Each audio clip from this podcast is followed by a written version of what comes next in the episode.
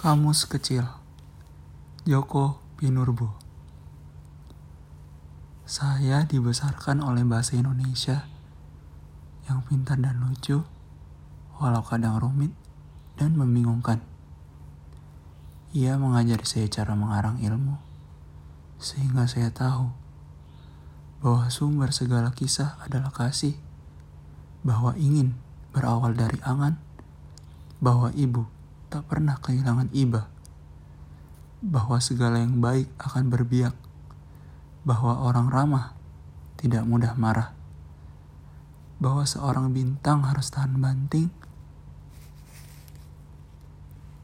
bahwa untuk menjadi gagah kau harus gigi, bahwa terlampau paham bisa berakibat hampa, bahwa orang lebih takut kepada hantu ketimbang kepada Tuhan bahwa pemurung tidak pernah merasa gembira, sedangkan pemulung tidak pernah merasa gembira. Bahwa lidah memang pandai berdalih, bahwa cinta membuat dira berangsur reda. Bahwa orang putus asa suka memanggil asu, bahwa amin yang terbuat dari iman menjadikan kau merasa aman. Bahasa Indonesiaku yang gundah membawaku ke sebuah paragraf yang mengeluarkan bau tubuhmu.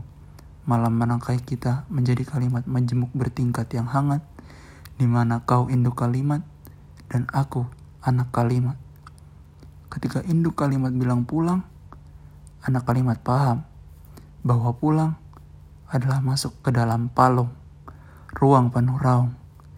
Segala kenang tertidur di dalam kening ketika akhirnya matamu mati, kita sudah menjadi kalimat tunggal yang ingin tetap tinggal dan berharap tak ada yang bakal tanggal.